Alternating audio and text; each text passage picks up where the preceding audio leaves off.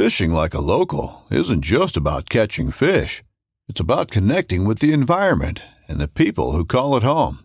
It's about hearing the stories and traditions that have been passed down for generations and sharing unforgettable moments with the people you meet along the way. Fishing like a local is having an experience that stays with you forever. And with FishingBooker, you can experience it too, no matter where you are. Discover your next adventure on FishingBooker. The 1911 is one of the most iconic firearms in history. Designed by John Browning, the 1911 was the standard issue sidearm of the U.S. military from 1911 to 1985. While Colt produced the original, almost every major firearm company has produced its own version. It's wildly revered for its reliability, crisp trigger, and is still a favorite for all types of shooters. Whether you're looking to buy or build a 1911 and just about everything for guns, log on to midwayusa.com.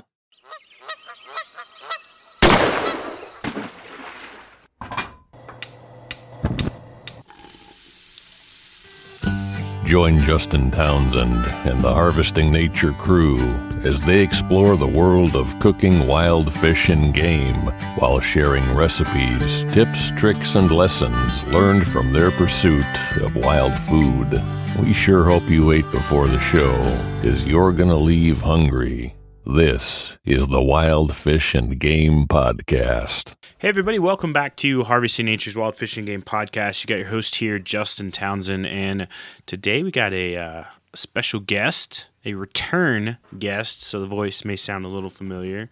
But um, first off, before we introduce him and get into the, the meat of the episode, which is going to be focused a lot around uh, resolutions for this year um, in the world of wild game, we'll, we'll t- touch a bit on some some successes, some failures, some accomplishments, uh, some plans, uh, some fumbles, whatever you want to call them. We'll, we'll go through it all and then lay out kind of what the pathway forward looks like for this year.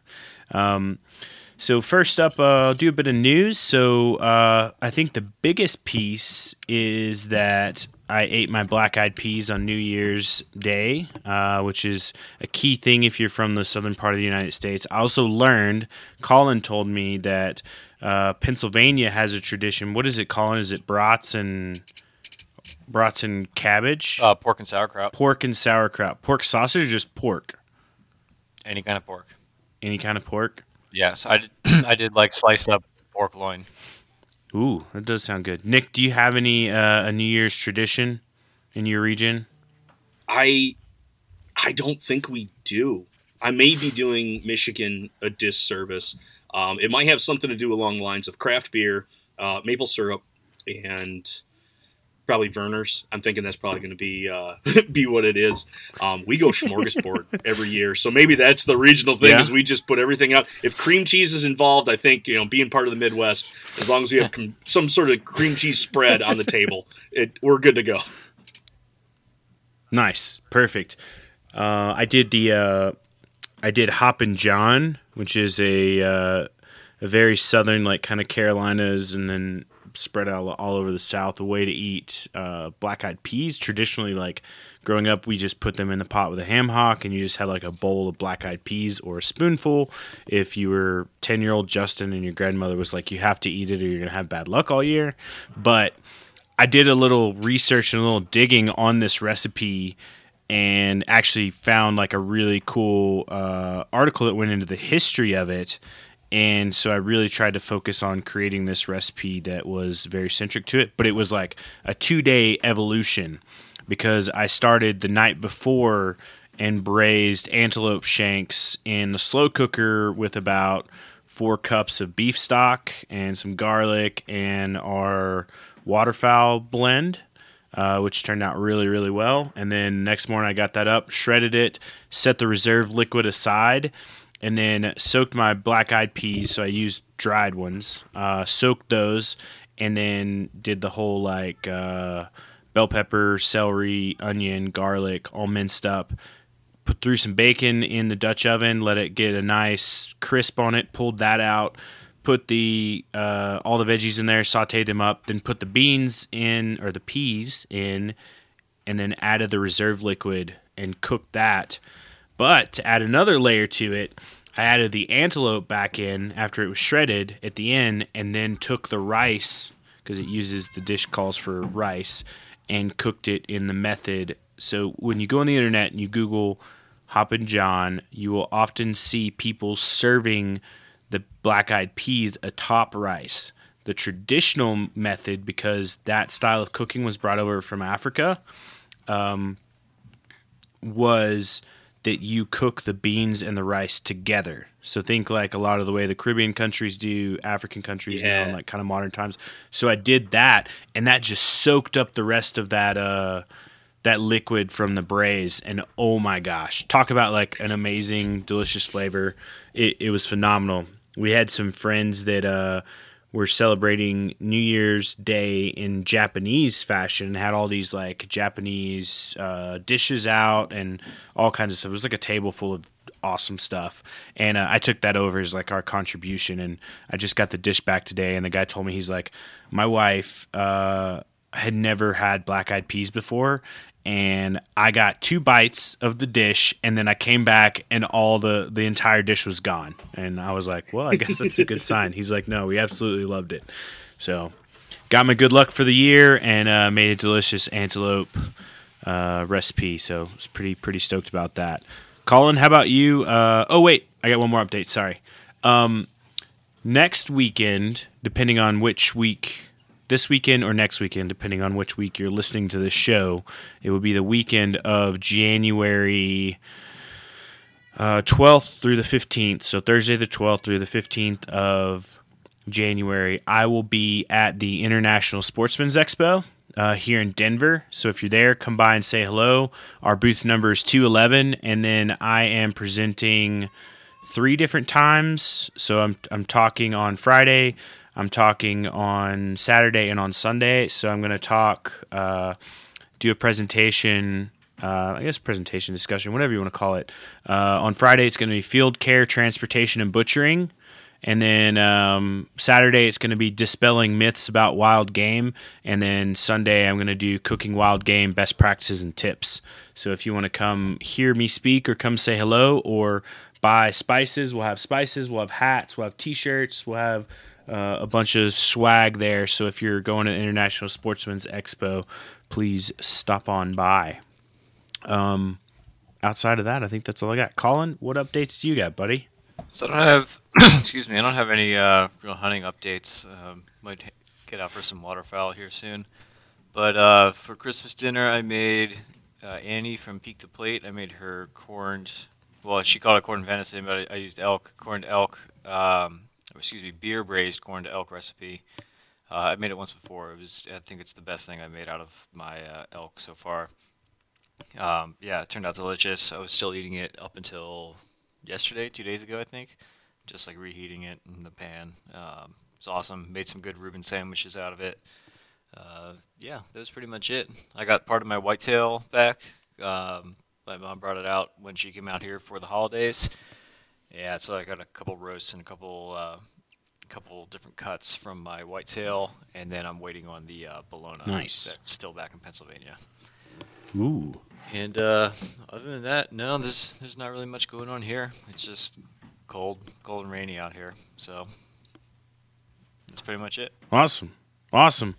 Well, I'm gonna I'm gonna introduce uh, Nick for the reminder for those folks that, that may uh, recognize his voice. Uh, so, Nick was with us back on episode 306, uh, family and food.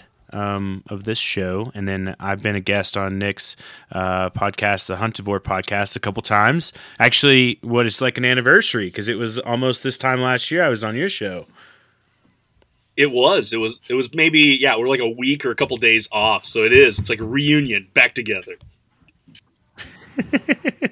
Get the band back together. Mm-hmm. Um, so as I mentioned, Nick's the host of the Huntivore podcast. He's a hunter, wild game cook, and a, a family man. So welcome back to to our show. I uh, excited to have you back. And uh, it's funny when we were discussing topics uh, as we were planning out January. I was like, let's do a resolution one, and I was like, I want to get Nick. Nick had me on his show, and we talked resolutions. Like, let's do the same. So here we are. Uh, not very creative of me, but still, it should be a fun conversation. It is. It's relevant. I feel like even somebody who's not into resolutions, I I fought, I tried my my hardest not to get wrapped up into uh, you know, new year, new me, because I want to change everything about mm-hmm. me, and I'm going to go to the gym, and then only last a couple weeks. Um, and I think there's a lot of people that are in that same boat. But that's not to say that there's not an excitement about the new year. There's not an, there is an excitement about hey, 2023 is here. I have a new 365 in front of me. Really, what what are some of the directions that I want to go? What are some of the things that I want to try um, that are different than 2022? You know, either you know you're coming off your your high of last year, or you're you know licking your wounds and getting yourself back up, depending on whatever that is. Being able to look ahead and just to I don't know, be excited about opportunities and to be able to plan out a couple things is something that is relevant. Now, I'm not going to change my life, but at the same time, what is it that I've been having aspirations to do? And now this is while while you're motivated, this is the chance to do that. So whether it's out in the woods or whether it's in the kitchen, like to have those plans ahead of you. A lot of us in the country right now have stuff in our freezers right now, just open, basic. You know, they're just open for interpretation. You know, you've got big cuts, you got little cuts this is the time that you want to be thinking about that, especially if you're wanting to be cooking something grand. Like this is a lull between holidays and stuff. So now we're gonna have a chance. Like the next big one is like what Easter. That's the next big holiday. Like you've got a little bit of chance to to think about it. Um, unless you're planning something for, for Valentine's Day. I totally forgot about Valentine's Day. Sorry, sorry, my wife. She'd probably she would probably appreciate something. but anyway, that's like the next thing. So you got like a month to prepare for that. So Anyway, I think I still like the new year. Yeah, no, I'm I'm I'm with you on that. I think it, it's a great time too to sort of think about uh, think about what to look forward to to start planning to start. You know, I've seen tons of things like uh, the BHA, the Backcountry Hunters and Anglers, their AFI group posted recently uh, a series on Instagram of like uh, it was like 10, 10 wants or 10 hopefuls for for the year and they went to everything from like conservation to like hunting dreams to like you know what tags would you draw or like what gear do you want to get? And i thought it was like a really cool way to sort of do that because i mean yeah why not I, I could think about that i could think about the dream elk hunt like had a rough elk year this year this past year so high hopes for this next year like uh, I think it's it's a good time for that. And when you start thinking about food, you know, some are fortunate to have a full freezer, and well, you know, the clock's ticking till you know September, October next year when the seasons start opening back up. So, got to do something with that meat. Um, now's the perfect time to think about that, like as you mentioned. But since we're kind of talking about last year, uh, let's do a quick look back. And so, what I'll do is I'll just throw the question out there and we kind of go in order. So, Nick, I'll let you go first, then Colin, and then I'll follow up at the end, uh, sort of with mine. But we can feel free to tell stories, whatever, uh, elaborate on on the questions or comments uh, that I've got, and uh, we'll go from there. So, looking back on 2022, uh, from a hunting perspective, what do you think your greatest success of 2022 is? 22 was a great year because I got to chance to do the out west experience.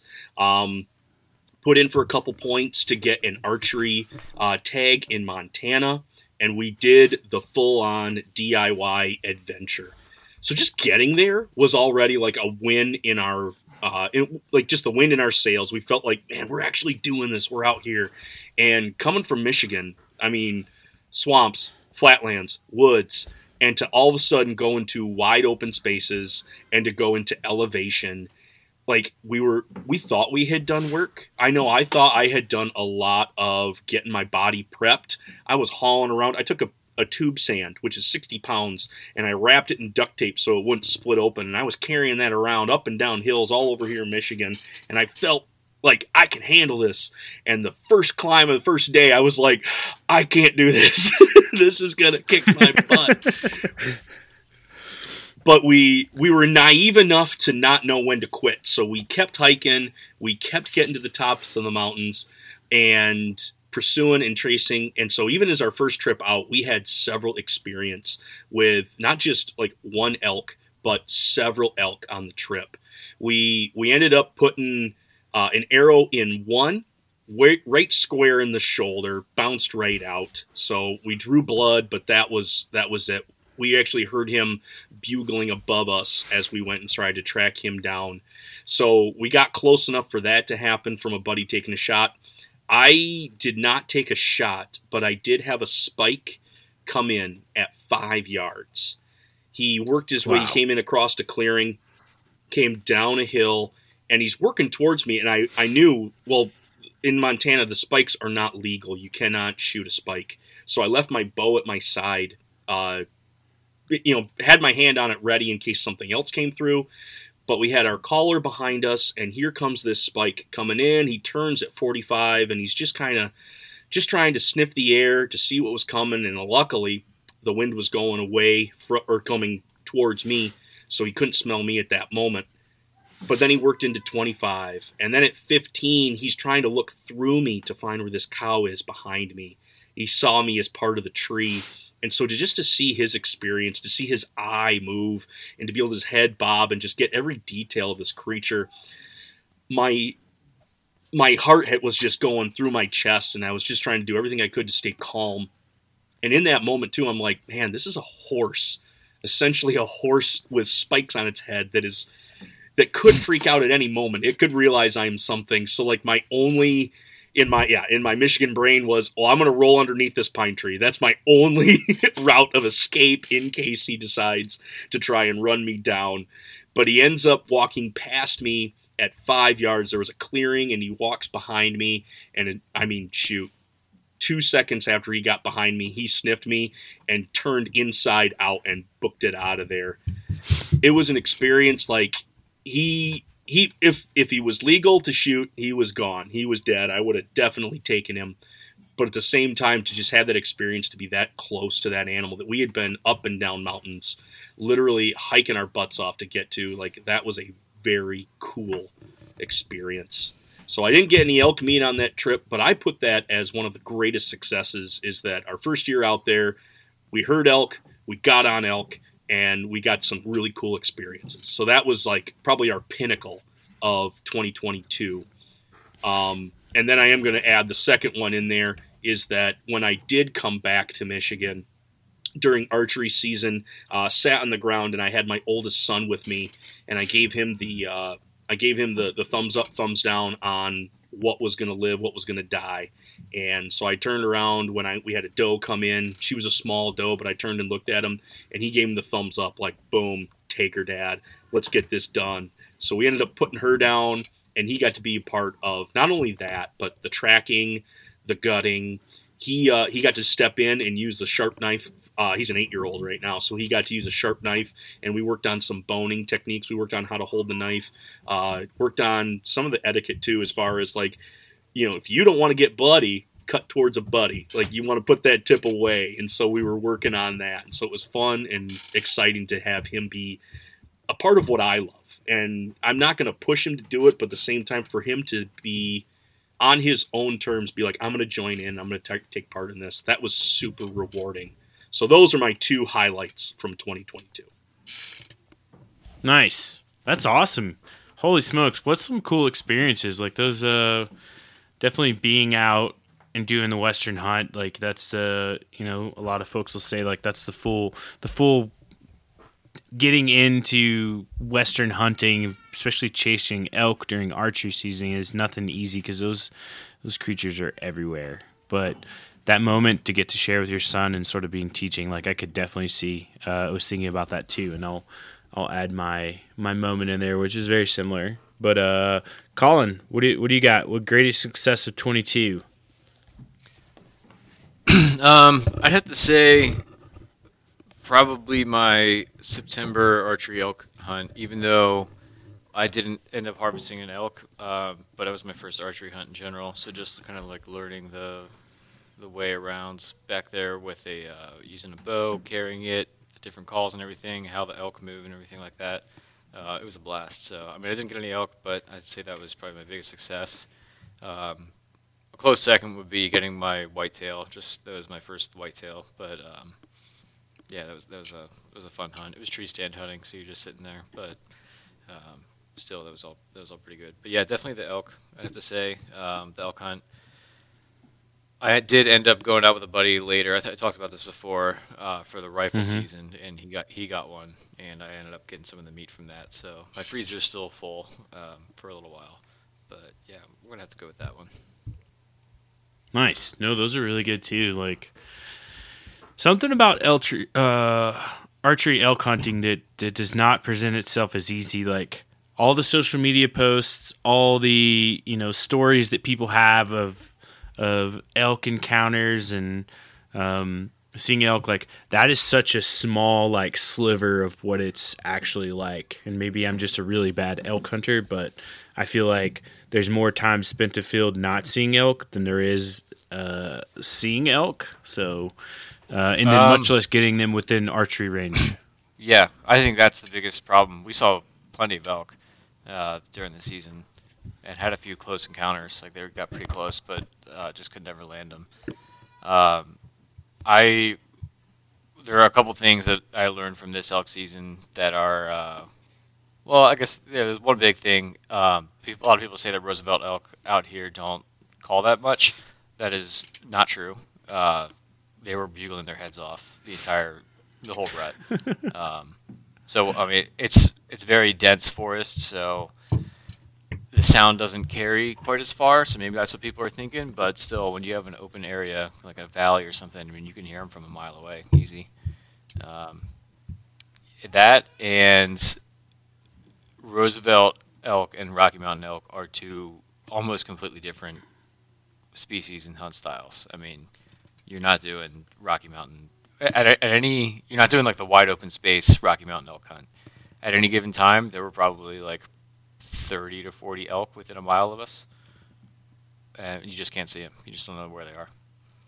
Um, They're just Yeah, lurking. anyway. That's the best best way I could say is they're just Yeah, always just lurk lurking. Mm-hmm. yeah. So back to your point about uh, like the social media stuff with elk hunting and everything. Yeah, it's not. Nobody's. You, you watch like uh, was it Born and Raised Outdoors or something, and those guys are taking down like these massive elk and everything. It's like yeah, they also take like two months off during the year to go elk hunt like how many different states. But yeah, I, I noticed that too. I kind of took a break from like looking at the social media posts during elk season because I just didn't want to see like all these all the successes on there, but nobody's posting all their failures. I would say the reactions too you'd see on like you're talking about the social media people there, Colin, that they they pop up Yeah. and you know the, uh, the, you hear a scream and everybody's like hooting and hollering and you're like I feel like they're they're embellishing that, but at the same time like we would be on top, we would just get done with a hike, we'd get to uh, a spot and we would call. And it's like it took a lot of effort to get to the spot where we're now calling. And so to hear something it really like it did. It welled up a lot of emotion just because of how much effort we had to expend to get there. We hear one on the other side of the valley. So we get to the other side of the valley. We're sweating. We're huffing and puffing. We let out a call and he's still there. And i felt like just like those same guys like all this excitement would just well up in you. You're so excited. You haven't sealed any sort of deal but the fact that it's like we are we're on the same side of the mountain as this thing. Like i can begin to Yeah. start to relate a little bit with their victories that they get. Now yeah like when it comes to like sealing the deal and being able to get on that and make the shot you know that's that. If if i was going to do that you bet you would see my face all over social media. I would hit every platform with that footage and probably posted a number of times so i do not blame these guys for when they bring down something huge that No. they're like share it to the world that's been, that's No, big no, not at all. d Yeah. slinging right there I uh, I'll I'll save my elk story for my greatest failure. Um, well, yeah. So greatest success for me, I think, uh, 2022 was doubling up on antelope in Wyoming very unexpectedly. Um, I, I've if you go back to our like Uh, I forget which episode number it is, but it's like they come up from the ground or they rise up from the ground talking about mule deer in Wyoming. Uh, but at the beginning part of that, I talk a lot more detail about uh, how the antelope came to be. And essentially, like we were hunting for mule deer and ended up climbing up, up and over this ridge line into what was like this uh, unsuspecting valley. And down in this valley was like a Boone and Crockett quality um, antelope, but I carried was carrying two doe tags, which is fine because I was there for the meat. My main focus was mule deer, but then I ended up like going down, stalking like a half mile between a half and three quarters of a mile to get down within like 160 yards of where this herd was at. Came up out of a creek bottom, set up, made a perfect like double lung shot, dropped dropped the first doe, and then that was kind of like my plan. I was like, all right, I'm I'm done. Like I'll take care of this. The herd, for those that hunted antelope, normally just like haul ass, they're gone. Like in the next county. Well, they ran 30 yards up on this like hillside and just stopped and they were all just like looking back at the doe they were looking you know in the direction the shot came from trying to figure out what's going on so i was like well I don't think this opportunity is going to present itself again. And like, I don't know if I'm going to have another opportunity. So I picked a doe out of the herd. She was facing like completely square in front to me. And I just put the sights right on the middle of her chest and gave it a squeeze. And she toppled over backwards and fell right there. And I was like, two antelope, one herd, like, holy smokes. And then we got them and uh, packed them out. And that was it. But yeah, that was to me, I was just like, holy smokes, that just happened. Um, without even intending or making it part of the plan, completely unplanned. But uh, in in the words of uh, oh gosh, I can't remember his name. Uh, I love it when a plan comes together. I guess, Yeah, or sort of not. Oh, is The it Hannibal? yeah. What's his nick character's name? Yeah. Hannibal. Yeah. Yeah. Um, anyway, it, it, it worked out. So, and then my second is uh, I, my daughter went through Hunter's Ed uh, this year, and I, I sat with her through the whole course, and you know she she took the course. She proved herself that she has the beginnings of a of a safe hunter, and uh, is ready to get out there and do some small game and some waterfowl and things like that. So. I'm pretty stoked. Pretty stoked to have her as a hunting buddy. She's pretty solid. She can put in some miles. Colin can attest. He's been out with us with her, and Yep. she's just like goes and goes. Yeah. Um, Good deal. Good deal. Is your course in Yeah. Colorado? Uh, is it the three weekends where you have to show up, or have they gone the digital and then have a field uh, field day, or is it all all in person? So they have the option to do partially online, and then you go get your certification because you have to shoot uh, firearm. So you have to demonstrate you can like safely load it, unload it, shoot it, or load it, shoot it, unload it, whatever. Um, so that is is one portion of it. But the way the in person works, and we went to the we went to the actual uh, CPW headquarters here and took it from like the main instructors because they have an indoor range and it's all just like right there, very convenient. And uh, it's one day of instruction, and then the last day they finish up the instruction, do the shooting, and then you take the final exam. So Nice. Two days in and done. That's good. yeah, yeah, not too bad.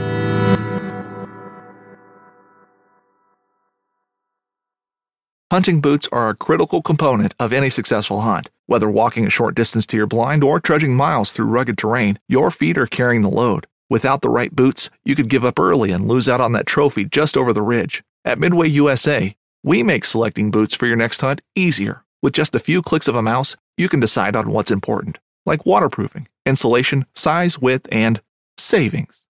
For just about everything for shooting, hunting, and the outdoors, check out midwayusa.com. This upcoming concert season will be all about the boots, and Tecovas is your stop for the best in Western style. Tecovas has seasonal and limited edition offerings this spring and summer, including men's and women's boots, apparel, hats, bags, and more. All Tecovas boots are made by hand in a time honored tradition with timeless styles that are always on trend. And Tecovas has first wear comfort with little to no break in period. It's hard to find this level of comfort paired with this level of style. Stop by your local Tecovas store, have a complimentary drink or two, that's WCB style, and shop new styles. The smell of fresh leather and friendly staff are at your service. Many stores even have leather custom branding to make your boots truly personalized. And with regular live music and events, there's no in store experience like it.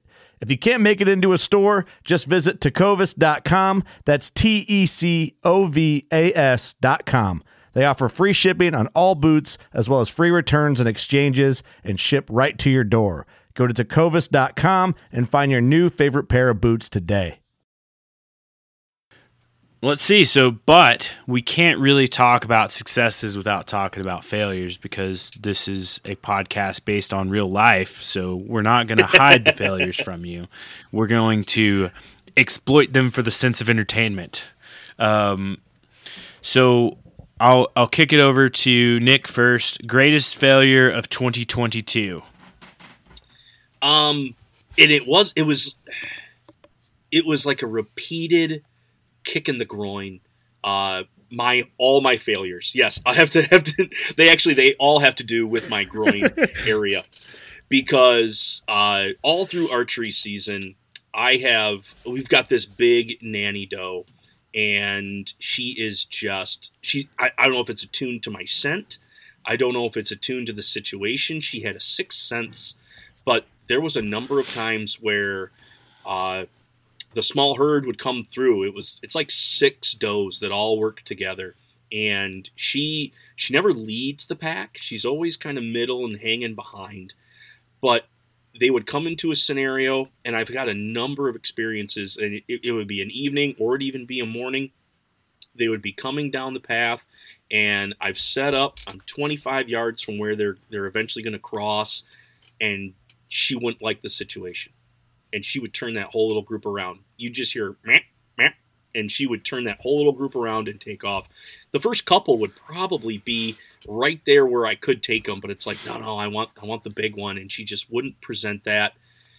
And then there would be a night where I wouldn't hear anything. It would be still.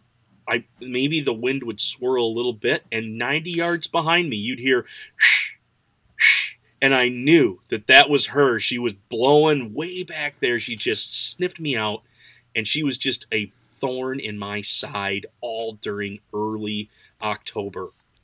Granted, it's so thick where we're at that, you know, they can be right there and you would never know it. So I'm sure she had a lot of experience with just kind of like, hell, I've experienced hunters in this area. Oh, yep, there's that, there's that idiot Nick again we're gonna not, we're not gonna go this way. So luckily she has just she has just been she just knew me. She could read me like a book. Um, I then uh, I saved that for one of these successes because I did take a uh, deer with firearm, and it it did happen to be this doe. So I ultimately I, I was about won. to say, was it was it her? it was her. Well, she had I don't know if she got smucked by something or got in a fight with something, but she had this like rounded snout to her on the front on her nose instead Ooh. of coming down flat, it was it was rounded like a.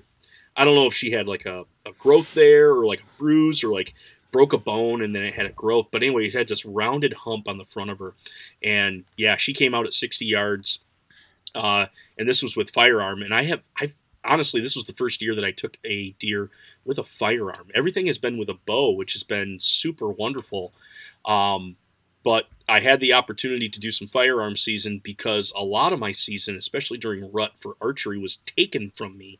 My own body was working against itself. I experienced kidney stones for the first time in my life, Ooh. and Oh wow. I never want to experience them again. Uh, I had first one. Um, I actually had to because the kids were in bed. I'm wrenching in pain now. I can't. There is no place for me to even move or or go. And I thought it was. I thought I strained myself because I was cutting up a buddy's deer earlier that night, and it was just kind of like the pain started to set in a little bit. And I'm like, man, I- do I have to poop really bad? Like I don't know what's going on with this. But we finished cutting up his deer, and I get into the house and go to bed, and then all of a sudden it was just like this thing sets in. And so I drive myself to the hospital. We don't want to get the kids involved with this. They're sleeping. They got school the next day.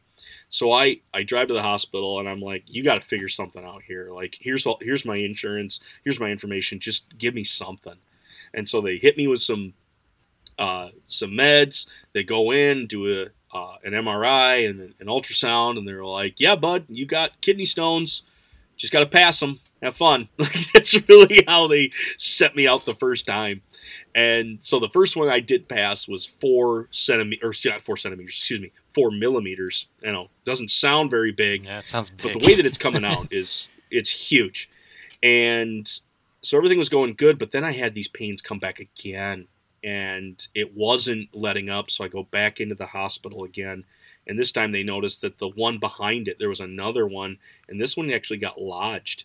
It did what that tanker did in the Suez Canal. It all of a sudden veered too far and wedged, it, wedged itself in my uh, in my tube there, going down into my bladder. And so it wasn't going to go anywhere. It was just going to be excruciating pain. So they actually went in um, arthroscopically, took that one and another one out. There's none, no, those were the only two that were left. They looked through my kidney and saw that, you know, there's there's nothing else that, that's going to be there. They gave me a stent that I had to have go from my kidney and run down into my bladder that I would then have to pull out later. That was a whole other experience. But after that, like two weeks of going through all this mess, like it was so nice to finally like feel well enough to get back into the woods. So I did kind of rob a little time um, and get into the firearm season. I normally only get a couple days, um, but Thanksgiving is kind of like the second opener for me. So in Michigan, November 14th is the traditional opener for firearm, and then um, because I'm working at the turkey farm, I don't do a whole lot during firearm season, not until the actual day of Thanksgiving. So I get up early, even though it's a holiday, and I go out, and that's a nice, like, kind of like revin- reinvigorate, uh, re-energize. There we go, re-energize the the season uh, with like a second opener there, and that's when this doe walked in. So it kind of made up for all the pain and suffering that I went through. That I was able to take something with a firearm. So yeah, that's my two failures. Is I had a doe that just was a thorn in my side, and the kidneys. But ultimately, through those failures, I think I'm a better hunter from the whole thing. Nice. No, it's uh man, sorry I had to go through that. That's that sounds pretty terrible. But I think in the end, uh made up for it with the doe who sounds like uh, definitely caused a lot of uh heartache and frustration in the the beginning part. the the question I have is uh have you have you eaten any of of her the meat yet? Is is she tasty? Is she like, yes, this is the juice is worth the squeeze? Absolutely. Um, we haven't had the tenderloins yet. I froze those. Um, I want to do. I want to do tartar, tartar again with those, so I'm giving those a good hard freeze, and then we'll we'll bring those out and we'll try that again.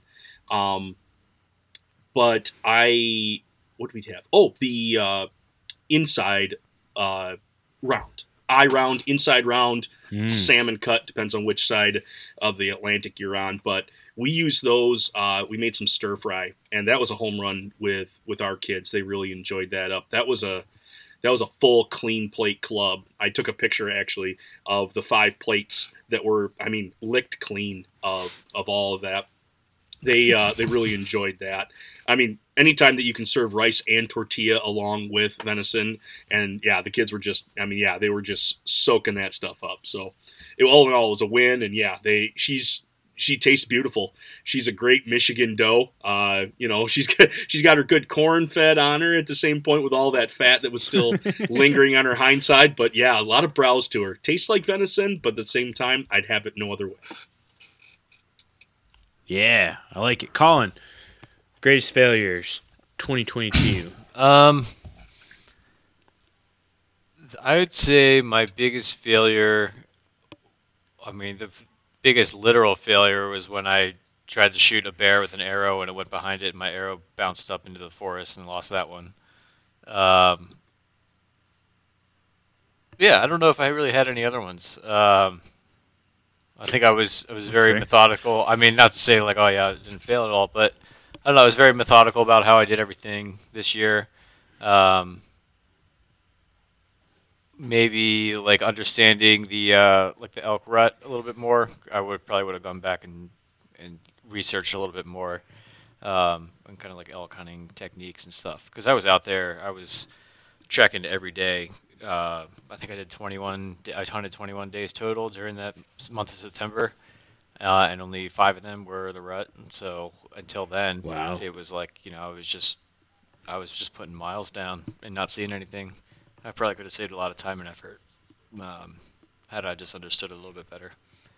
But uh, Yeah. Yeah, possibly. Um, man, I think greatest failure 2022 for me is I'll say not getting out hunting as much as I wanted to, not getting out fishing as much as I wanted to. But um I think like from a a, a hunting like in the moment perspective is that I I had a third season mule deer tag here in Colorado, and I went up like my last day uh, of the season. I only had the morning to go up, and I hiked up uh, into this pretty steep mountain. Like it was snowy and icy, and I definitely fell a few times going back down the mountain, uh, which was probably kind of a safety concern. I learned my lesson from that. Uh, that crampons and like the the things you put on your boots so you don't slide around in the, the snow and the ice. Actually, uh, lightweight ones work really well when there's snow out uh, to go hunting and gives you some extra traction. That's a lesson learned along the way. Um, but uh, I got up to the top of that ridge and saw tracks in the snow and was like, "Oh, this is perfect!" and started like following the tracks and quickly saw a deer like 400 yards away, bedded down. Um, I had it in my mind that it was a mule deer buck, which was the tag I was carrying. I just couldn't, from that distance, see antlers, so um, I uh, moved to get closer and closed down to probably, think about two thirty. Uh, with the use of one lone pine tree on a hill, I just kept it between myself and where the deer was, and moved up. But he was with a herd of other deer, and um, I was you know, in the buckbrush, like with binos, trying to like determine if this was a spike buck. Because in Colorado, uh, it has to be five inches or more, or it's considered uh, antlerless. Um, so I was judging that, and then he turned his head, and I was like, "It's a forky." I was like, "Perfect." That takes all the doubt out of my mind, and um, now I'm ready to go. So he was laid down, like with his feet curled up, laying on his stomach, looking not in my direction. He was looking up the hill. But the does around him started to kind of sense something weird was going on with me, and I just couldn't get a comfortable shot. Like I was resting it on my knee, but it was just at the level that the buckbrush was, so I would just see buckbrush and then the deer, and I couldn't find a steady, comfortable shot to just make a front frontal shot like right on him as he laid down.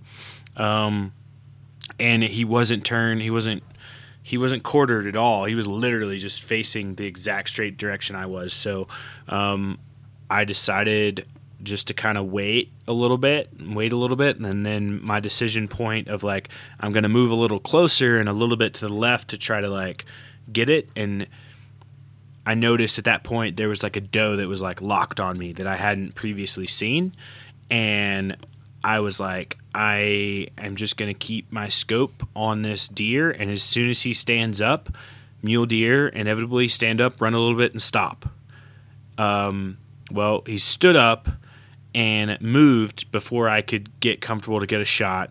And then instead of running like 40 yards and stopping like they normally do, he ran like 100 yards and pushed it out to probably, I think I ranged it after. It was like 350, which is about 50 50 yards higher than my comfort zone, but I I pushed myself and made a shot and didn't didn't uh, make contact. But I keep replaying in my head is like, should I have just taken the shot? You know, while he was laying down, like should I have just done it? Um, but I think to me that was just a.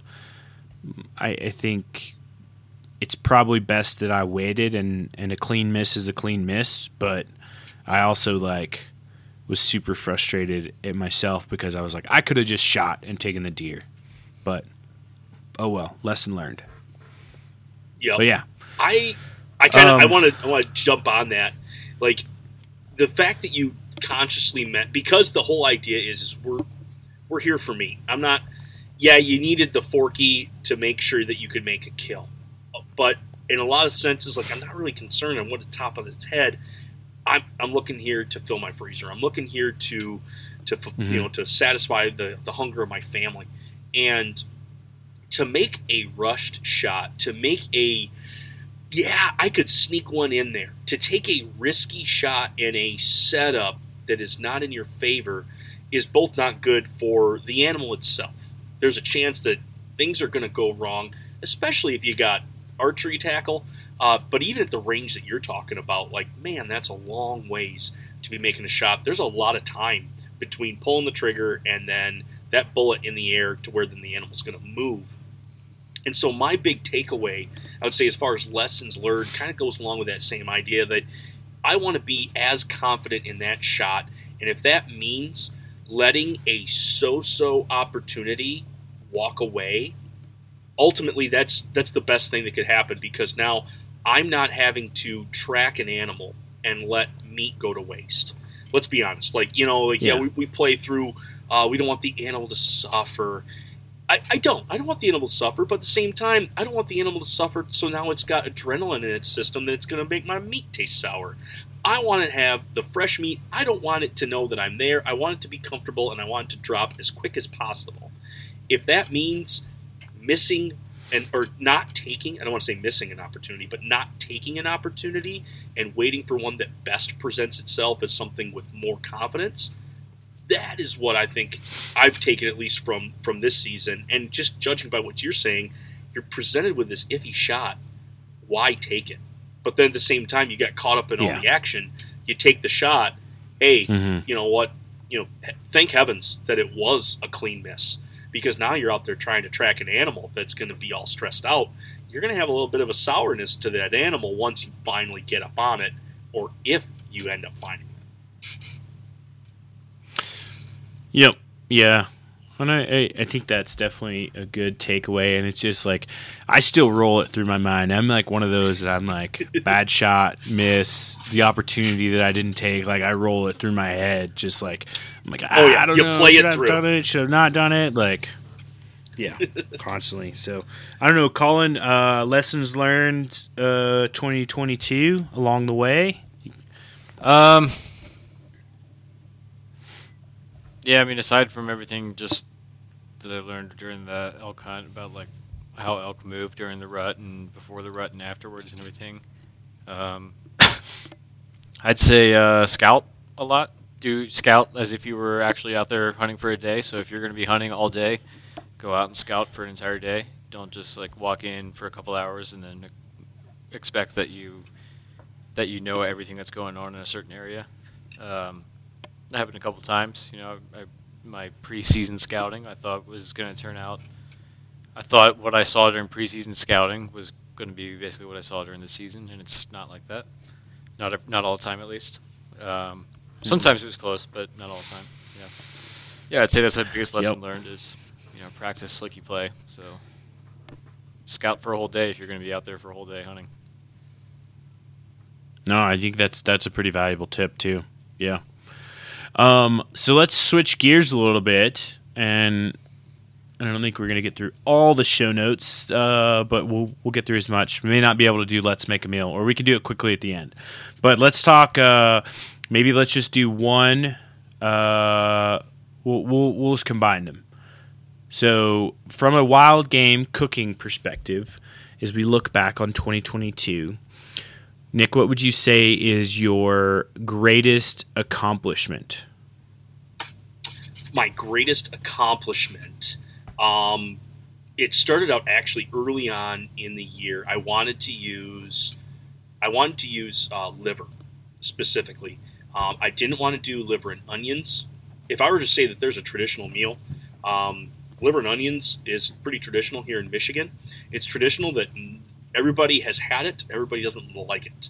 It's tired and it needs either something to revitalize it or liver needs to be used in some other way.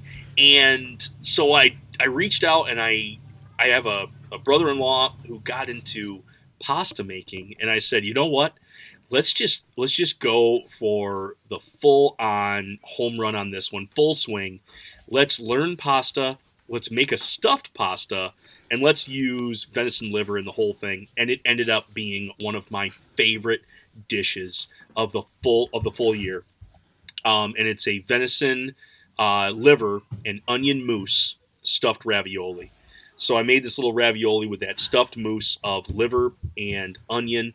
Um, I used some cognac in there and a good load of cream and a good load of stock that was in that. And you just whip that up, and that it just had this smooth flavor to it. You could tell that there was liver in there, but it wasn't this irony, punch you in the face, real, um, real grittiness. Ooh. It was smooth. Yeah, it was smooth and the onion really played really well with the sweetness off that. It really jumped out at you a little bit, but just having a bite size of it, it it wasn't like taking a bite out of a liver. It was like this was presented in a way that really was was friendly, but at the same time totally elevated. It really took the animal and elevated what it what it can be.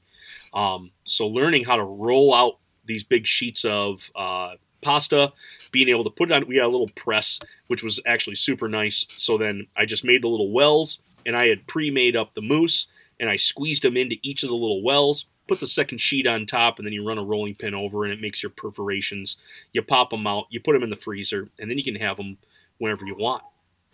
I uh, I went full Michigan on this. I was able to get a hold of morel mushrooms. So to complete the whole thing, is I had ramps morel mushrooms in a brown butter sauce, and I tossed all of that in with these raviolis that just got done up in some water, just enough to make them al dente. Holy smokes, that meal was Oh, it was just dynamite. It just blew me away, and I was sharing it on my story, and now it's like it's we're coming back around. I've already got, uh, I've got. Do I have two? Yeah, I got two livers in the freezer right now, and two of the or the one liver is dedicated to just raviolis. We started, we made 50 of them. Um, eight makes a meal. Eight, well, I mean, I'm I'm a fat kid at heart, so like 10, 10 to where my meal is at. but like eight makes a meal, so I was able to feed a couple friends uh, with this, but at the same time, I got like one bag left. So like that's going to be of that batch, but we're going to make another big batch of these. Hopefully, make like a hundred of them or so, so we can really like stretch them out throughout the year. Oh, nice. I like it. That's no, that's awesome. Uh, Colin, what do you think? Greatest accomplishment, wild food perspective. Um, I would say breaking down my friend's elk all by ourselves. Uh, I hadn't really broken one down into like separate cuts and everything before, so doing that in his kitchen was a lot of fun. But um, and it was educational for sure, just about like where everything goes, how to keep it clean, you know, how to prepare it. It took us like geez two or three days or something to go through all of it. Um, yeah, that's probably my biggest wild game accomplishment this year. Nice. I like that. That's a big one. Did you guys do like the seam cuts, so like kind of following the muscle tissue Yeah. and and uh, going that way? Yep. Nice. Um, yeah, vacuum sealed Yeah. vault. He, uh, Breaking animals break you too, so yeah, I bet you guys were sore after all that. Yeah, yeah. It took us three trips to get it all out. So when he shot it, we were only a mile from the car, um, but it took us three trips to get it all out. And the first one was definitely the heaviest trip because we had both hindquarters taken out that time and a couple bags of like uh, kind of like scrap stuff, uh, grind pile stuff. But uh, yeah, yeah, we are definitely pretty sore. Knives, machetes, saws, and shears, multi tools, shovels, swords, axes, spears, hatchets, and tomahawks. If it cuts, snips, slices, or chops, Midway USA has it. Find great gift ideas in our huge selection of pocket knives and other everyday carry folding knives. Make a statement or create a family legacy with one of our top of the line hunting knives. We've got a great selection of manual and electric sharpeners too. For just about everything for the outdoors, check out midwayusa.com. Whether you're just looking to stay warm during a hunt or need maximum concealment, the clothing you wear can make or break a hunt. At midwayusa.com, we understand hunting clothing has come a long way with more meticulously crafted camo patterns, advanced scent control technologies, and weatherproof options to withstand the elements. Hunters have to wait until their favorite season, but shouldn't wait on gear, which is why Midway USA offers super fast shipping. When you're ready for your next system, log on to midwayusa.com. I'm trying to think through um, some of my what I would consider a great accomplishment. Um, food wise, um, I, I have. I mean, I'm to steal the floor. I have two, and I'll combine them quickly. So one is um, so last year's BHA Rendezvous. I cooked the field to table dinner, which I chose to do like a Southwest inspired thing. So I went with green chili. Uh, so I was going to do wild pork that I got. I saved a whole wild pork quarter from our um, our wild pig uh, culinary field to table camp down in uh, Texas. Saved a whole quarter of that. Brought it up and uh, made this green chili um, with uh, they used cheese grits, I think, on it man, I can't remember now. It's been a while. No, uh, we did that, and then pinion nuts and all this stuff, and it, it just turned out like really, really phenomenal. Um, but the the thing was, it was like 120 people, and it's been a, a long time since I've cooked for that many people, like all at once, just like uh, solo since back in like my my early restaurant days. Um, and even still, it was like a full kitchen, not just uh, me. But it wasn't just me. Jeff Benda was there too, and I definitely did some assist. Uh, Ryan Callaghan helped do a little bit of garnishing, so it was a super fun experience. We got to do this really awesome place. Right outside uh, Missoula, which was just beautiful, and I was stressing like the whole time. I was like, it's not gonna, it's not coming up to temp. It's not boiling. I gotta make sure the pork hits the right temperature. It's gonna hit the right temperature. I gotta make it sure it, you know, gets tender and it's not, uh, you know, chewy and all this. And like, just all these emotions are going through my head. And then literally in like the last 15 minutes, like the dish just, just like came together and, um, was just phenomenal. And then in this big giant rush that giant food banquets always are. It just like went out. And then I went up and like, you know, saw everybody's face and enjoyment of like this green chili, uh, wild pork green chili. And just people were like, oh my God, it's so good. Um, and it was super pumped, super excited. Um, and then I think this, the second moment happened at our uh, second wild pig camp here back in December. So it still was 2022, so I'll count it um, was the opportunity for us to try coyote.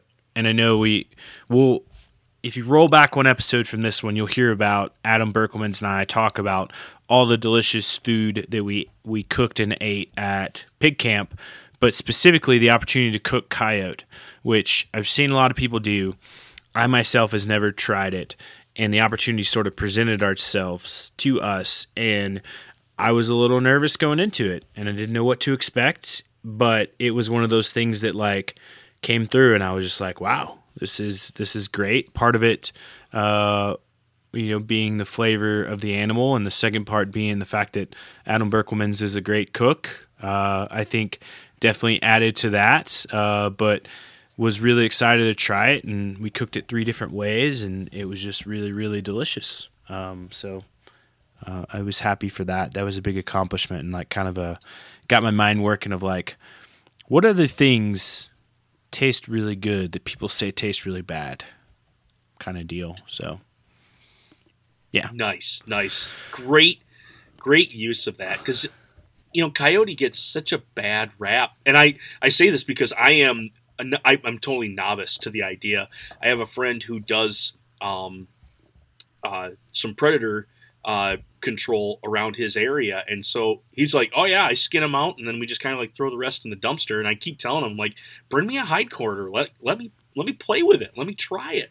And it just the opportunity has just not been there yet. But at the same time, it's like to to look at this as far as like utilization. Like if we're going to take this animal, yeah, if we're going to control it, like it does need to be controlled. But at the same time, like there's a use for every bit of it, and we we just got to give it a chance. And by you guys taking that opportunity, giving a chance, and like you said, yeah, letting Adam work his magic on it, like all of a sudden something that really was like, ooh, kind of put everybody's hair on edge. Like, man, this actually turned out really good. So I'm really, I was really excited to hear that. Thanks, man. Yeah, there's definitely like a lot of emotions that went through that, and I don't know. We, we've we've talked about it a little bit, or we've talked about it a couple times on the show. Just um, yeah, I I don't know. Very different. I I am not a predator hunter either. I'm just like, uh, yeah, just kind of haven't haven't done it. So, um, let's let's wrap up here real quick. Um, so I'll give you guys the option. Do we want to talk about what we're looking forward to, or do we want to play Let's Make a Meal? So we can do either probably in about ten minutes. It's up to you guys. I To Nick. Let's leave it up to Nick. no, no, no, Colin. I'm gonna I'm gonna play guest and let you tell me what to do. That's what we're gonna do. So, Colin, you are you're getting pushed out on the ledge, man. what are we doing?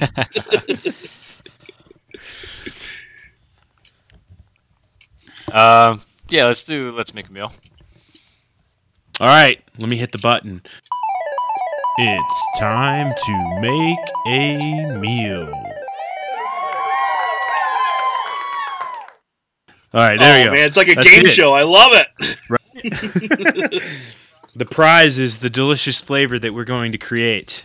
Um, I'm I'm you know what on this one, Nick, I'm I'm not gonna scroll. So normally, how Let's Make a Meal works is that I scroll social media, the the Harvesting Nature Instagram, and the first like cut of meat or animal or whatever it is I see, and we start from there.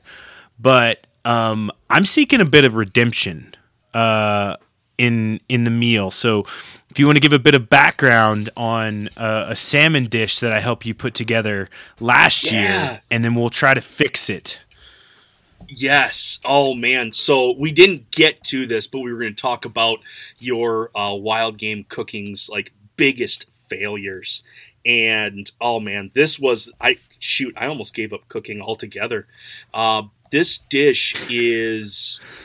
It was helped inspired by Justin, and I think he really, I think he was hesitant to let let me do this. I was describing what I wanted to do, and like the look on his face was already like, like good luck, man. Like, tell me how it is on the other side.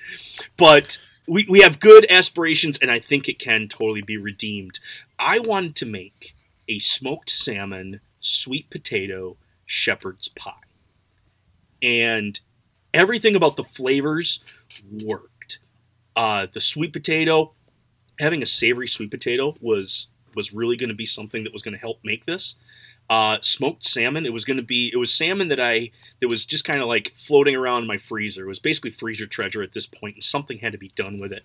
And so I, I smoked it really nice, and it itself tasted beautiful. So it did have a little bit of sweetness because I used some maple. Uh, uh, excuse me, some uh, maple syrup on that. So it really did have some sweetness to us. It was going to play well with the potato. Onion always seems to go into the dish. Dishes that I make, I just like that little bit of sweetness that it also adds.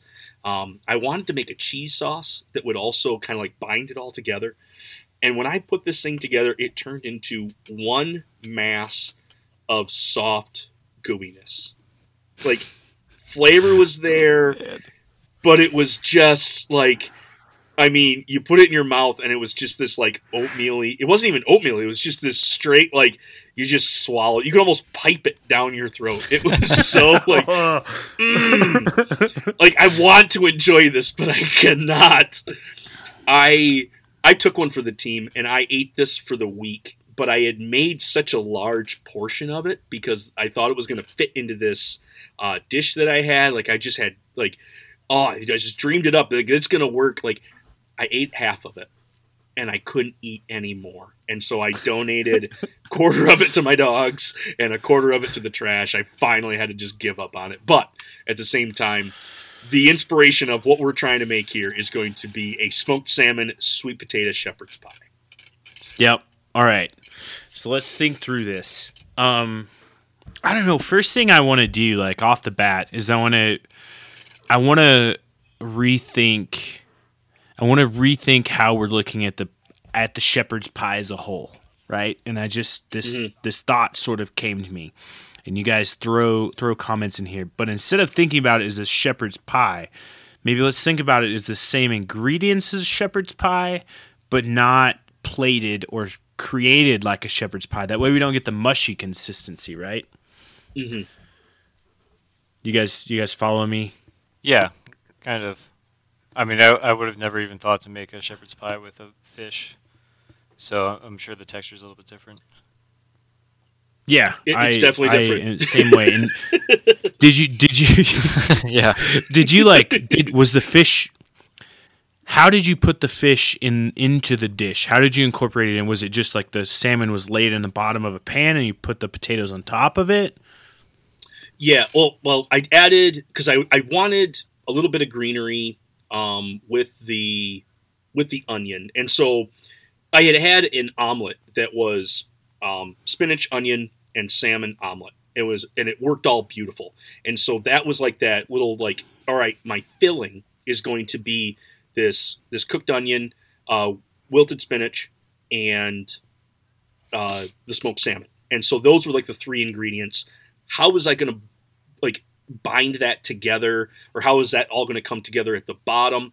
And I wanted to mix that in with the cheese sauce. And the cheese sauce broke because I was too worried about um, the potatoes that were getting overdone and was going to ultimately end up mushy.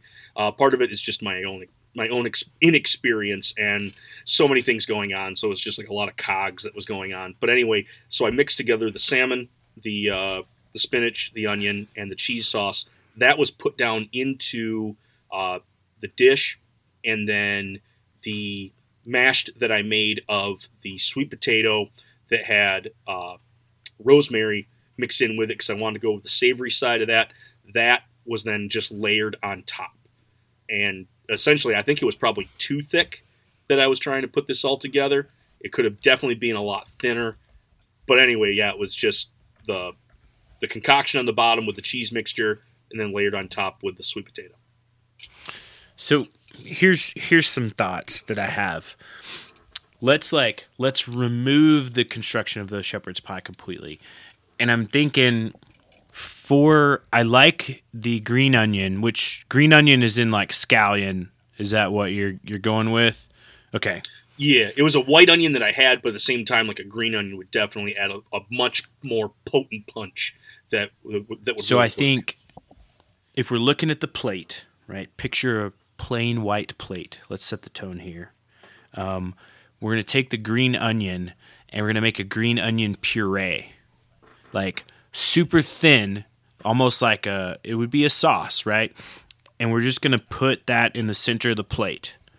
Um, and then what I'm thinking is if we want to go smoked salmon, or if we want to just do pan seared salmon, or take like a fillet of the salmon and sear it after it's been smoked, really high heat to get a nice like crunch on the bottom and the top. And just like maybe lay it in that sauce. And then I think a way to do it that I can think of is take your sweet potato and maybe mash it uh, with whatever other flavors you want to incorporate the rosemary in there, butter, you know, all that, and do almost like a like a piping bag or something like little dollops on top of the salmon. So now you've got this smooth texture with your sweet flavor on top, and like as you cut into it with a fork, you're gonna hit the crispiness of the salmon. So the sweet potato, the smoky crispiness of the salmon are gonna match, and then at the end you're gonna like finish it off in this green onion puree. I don't like know. where that's going. I, I like where that's going.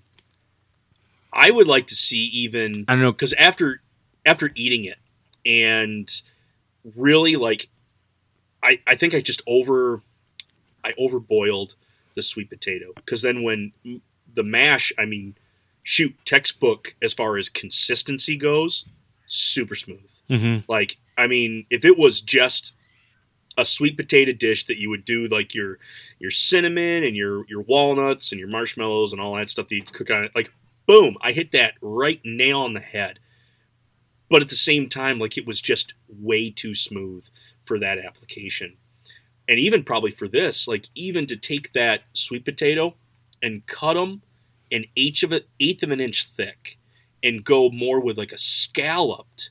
And then what i can do is get Ooh, those yeah. in the braise get some char on those then when i put them on top of the the sam like the salmon fillet that we're that we're going with i have a little bit of a crunch on the top it I, there's going to be a toothiness to that potato that I think is going to hold up well with the salmon. Salmon's going to be flaky anyway, so I don't want anything to overdo on that salmon, but to give a little bit of toothiness, get some char on there that I've already kind of got that um, rosemary and butter in there, but at the same time, scallop those up almost like a fish scale. Like, shoot, now we're putting layers together here. We've got a Yeah. presentation here, doing the fish scale potato on top, then the filet with that puree on the bottom. I like it. I like it.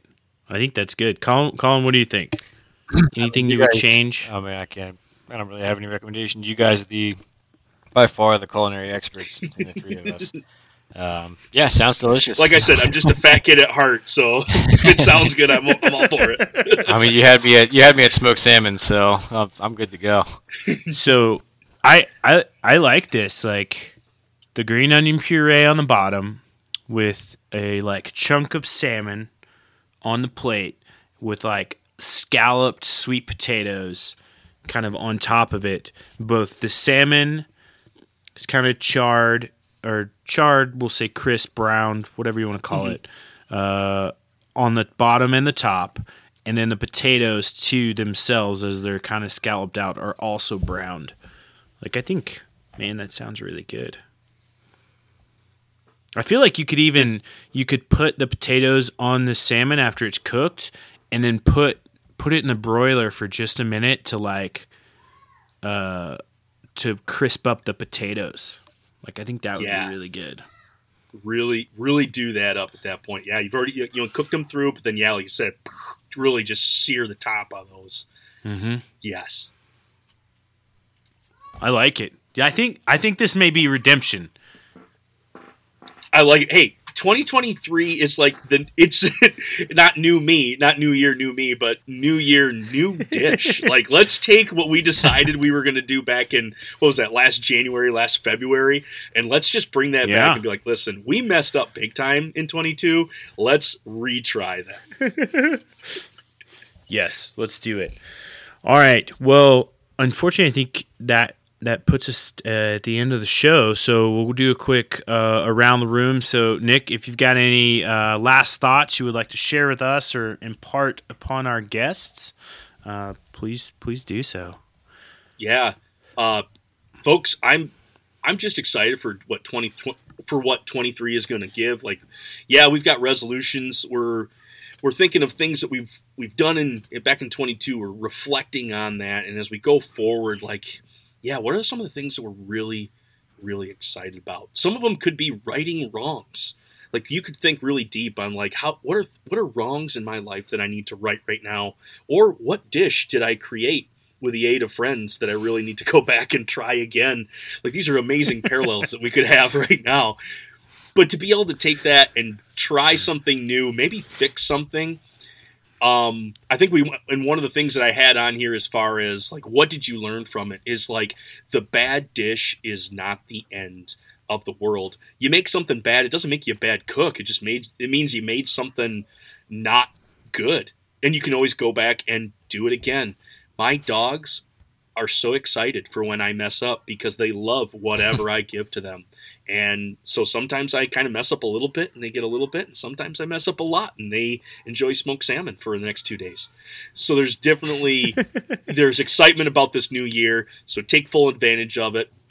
I'm keeping stuff from my whitetails. I kept kidneys and I kept liver, and I'm doing stuff with the fat right now.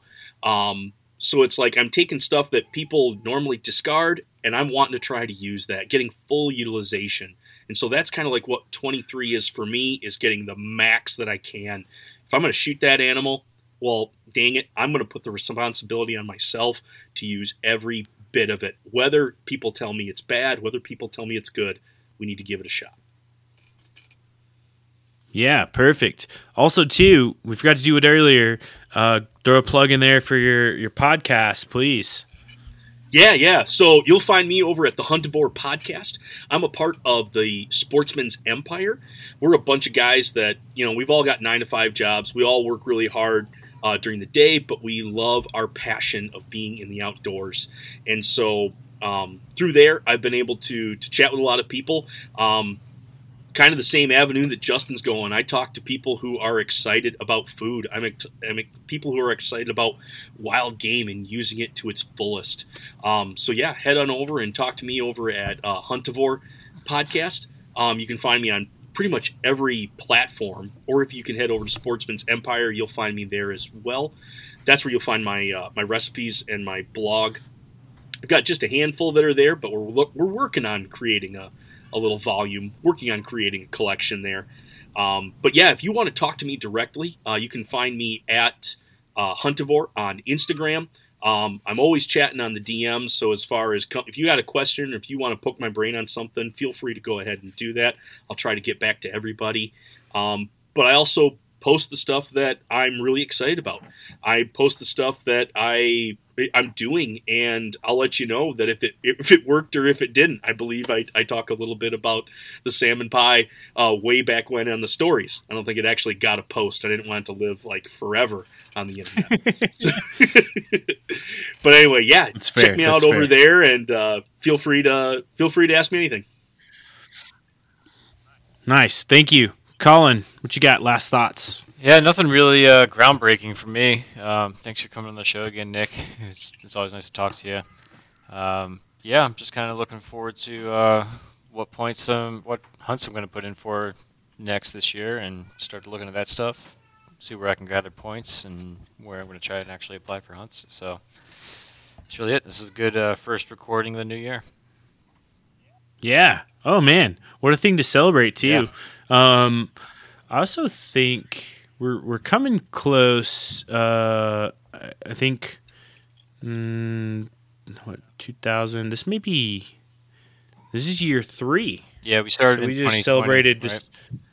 Yeah, December was. Uh, yeah, our well, first episode was December 2019. So three years. Yeah. Wow. Cheers, fellas! Congratulations. Yeah, man. Yeah, thank you, thank you. Um, no, uh, w- with that, like 2023 I'm I'm expecting an exciting year. Like we're we're f- almost full out of covid I guess if you can call it that. And uh, everybody's wanting to do in person things which is yeah. Um everybody's doing in-person things and I'm I'm excited to get back out and meet with folks and uh, do more hunt camps and cook more wild food and uh, engage and chat and visit with people. Like I, I really enjoy that aspect of of all the stuff that we do. So I'm glad that that's here, and I think, like Colin mentioned, I'm excited, looking forward to what next year's hunting season is going to bring. It's my last year in Colorado, so I definitely want to go big. Um, and then, you know, just cook more wild food. Uh, was had a fortunate year last year and got uh, pig and deer and antelope and uh, you know waterfowl season is upon us, so it's time to get out for geese. And uh, I'm just hopeful and looking forward to the new year. But I think with everything said, the biggest thing is everybody get outside, go hunt, go fish, go find food, and then cook it and eat it and enjoy it with friends and family. Like at the end of the day, the uh, the resolution should still be the same: eat more wild game. That's it. So uh, I will leave it with that. Thanks everybody for listening. As always, we'll post our show notes with a link. We'll link uh, to Nick's podcast, the Huntivore podcast. We'll make sure that uh, we've got a social media handle on there, and you can go follow him and send him messages and ask him how this salmon dish turned out round two. And uh, then uh, once you're done there, make sure you're following us on Harvest Nature and then whatever podcast platform you're listening to. Please punch that five star button. Leave us review tell us we're doing wrong, or, you know, tell us we're doing right. Thanks, everybody. Have a good night.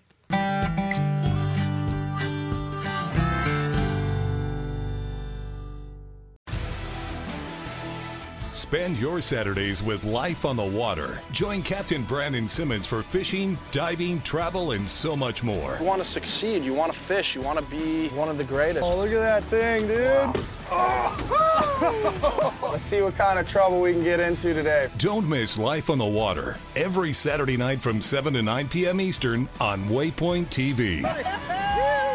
The destination for outdoor entertainment.